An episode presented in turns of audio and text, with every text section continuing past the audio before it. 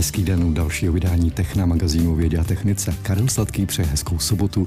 Zdravím vás od mikrofonu Českého rozhlasu Hradci Králové.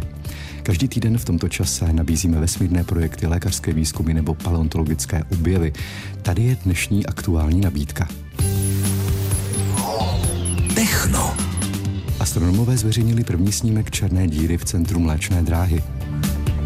V Ondřejově mají teleskopy k pozorování vysokoenergetického záření. Výzkumníci se zaměřili na jedlé obaly, jako je pružná folie na bázi bílkovin. V pražském IKEMu začali využívat nové moderní fotonové CT. Paleontologové v Patagonii objevili dosud největšího megaraptora. Tyto i další zajímavosti v magazínu Techno.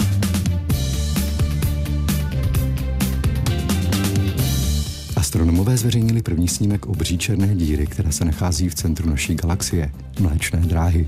Na svém webu o tom informoval globální výzkumný tým projektu, který snímek vytvořil s využitím celosvětové sítě radioteleskopů. Tento výsledek podle expertů poskytuje ohromující důkaz, že objekt je skutečně černá díra a poskytuje cená vodítka k pochopení toho, jak fungují takovýto obři, o nichž se předpokládá, že sídlí v centrech většiny galaxií. Černá díra je objekt, který kolem sebe křiví čas a prostor takovým způsobem, že z ní nemůže uniknout ani světlo. Pozorování vysokoenergetického záření gamma umožňuje dvojice zobrazovacích černkovových teleskopů, které nově zprovoznili na observatoři ve středočeském Ondřejově. Jde o jediné černkovové teleskopy v Česku a zároveň i největší optické dalekohledy v Zemi. Vědci je v Ondřejově budou několik let testovat. Později poputují do výrazně vyšších nadmorských výšek, které jsou pro tato pozorování vhodnější. Špičkové teleskopy představili zástupci Akademie věd, Univerzity Palackého v a Polského velvyslanectví. Na zprovoznění přístrojů mimo jiné spolupracovala také Polská akademie věd.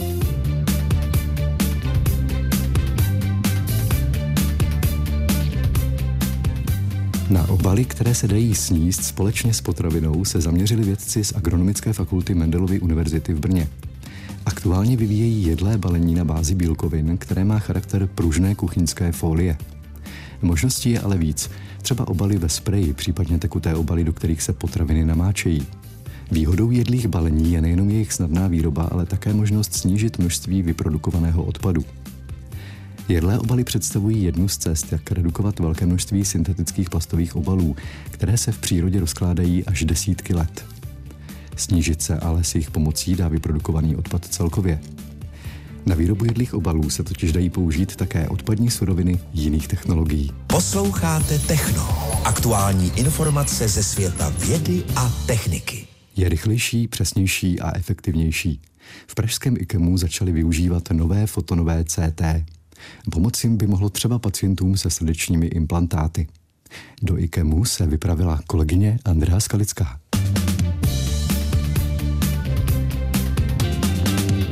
Právě končí pomalu vyšetření jedné z pacientek na tom novém přístroji, který jste nedávno uvedli do provozu. Z toho přístroje vycházejí až čtyři řady dat z jednoho skenu v podstatě což je novinka. Minulé přístroje tu funkci neměly. Popisuje mi přednosta pracoviště radiodiagnostiky a intervenční radiologie Pražského IKEMu Teodor Adla. Samozřejmě ty detektory, jak jsou nové generace, tak máme i menší, jakoby ten zobrazovací, tu krychličku, s kterou pracujeme. Jak máte na fotkách pixel, tak tomu to říkáme voxel, volumový pixel. U tohoto přístroje je při standardním skenování 0,4 mm, u High Resolution CT až 0,2 mm, což je opravdu malý segment a dřív o toho předchozího přístroje to bylo 0,6, takže se dokážeme dostat o dvě třetiny na lepší rozlišení, což samozřejmě může přispět k zlepšení diagnózy, protože vníme menší struktury. Tam určitě ten obrazový přínos je a další se musí ještě vyskoumat. Otevírají se dveře a pacientka se bude přesouvat z vyšetření na pokoj. A já se dívám, že tady je jeden, dva, tři, čtyři monitory, sklo a za ním vidíme teda ten přístroj. Jeden monitor je hlavní řídící, na kterém se plánují vyšetření, zvolí se správné vyšetření pro toho, kterého pacienta celé se naplánuje a potom vykoná. Říkáme Daniel Vedlich, který je vedoucím radiologickým asistentem tady v Pražském IKEMu. Následně, když už jsou nabraná data z vyšetření, tak se na tomto monitoru nastaví rozsah, tenkost řezu a další parametry pro to, aby jsme získali správný obraz pro to, které vyšetření a následně se z těch jednotlivých řezů obrazu udělali nějaké rekonstrukce, po případě standardní vyhodnocení toho vyšetření. Takže když se teď podívám přímo na ten monitor, vidím tam vlastně obrázek nebo sken těla od pasu dolů. CT jako takové je založené na tom, že pacient kontinuálně projíždí skenerem. Vlastně je to otvor ve stěně v přístroji, kterým projíždí a během jeho průjezdu jsou nahrávána obrazová data. CT je speciální tím, že u normálního rengenu je systém rengenka a zesilovač stacionární stabilní. U CT tento systém rotuje kolem pacienta, díky čemu se nabírají prostorová data z různých úhlů rotace. Výkonný počítač následně spočítá rekonstrukci a data voxlu, jak říkal pan přednosta. Získají se příčné řezy pacienta během toho vyšetření, s kterými se následně pracuje. Vědecko-technické novinky na vlnách Českého rozhlasu Hradec Králové. Moderní technologie využívá při své praktické činnosti i střední škola řemeslná v Jaroměři na Náchodsku. Některé technické postupy jsou pro výrobu dokonce žádoucí. Jak se doplňuje klasická řemeslná výroba s moderními trendy? Na to jsem se zeptal pro techno ředitele školy Petra Valáška.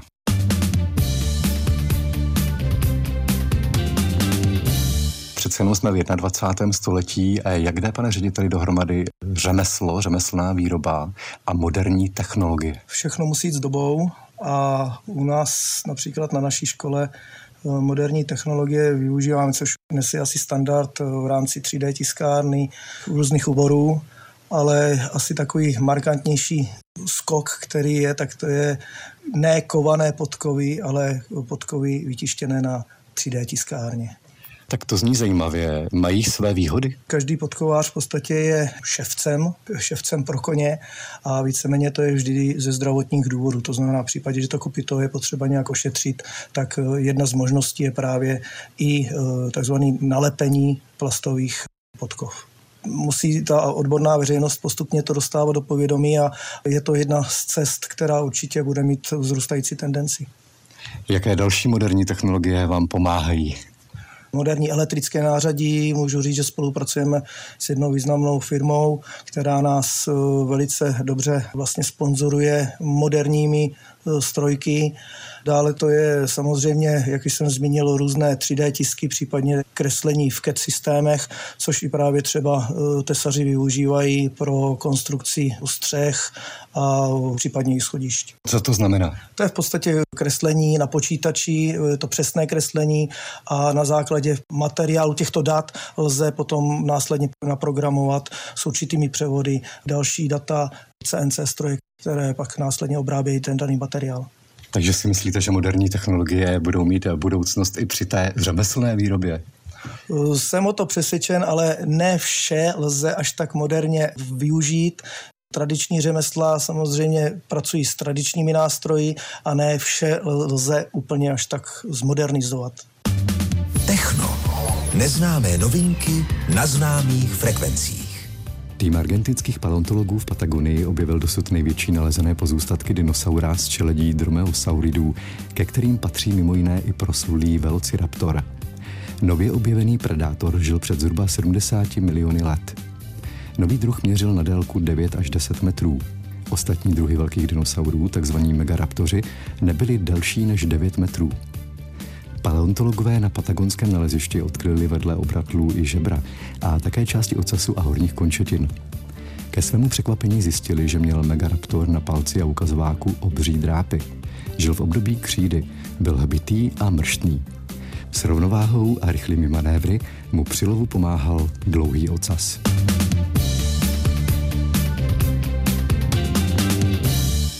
Tolik z dnešního Techna.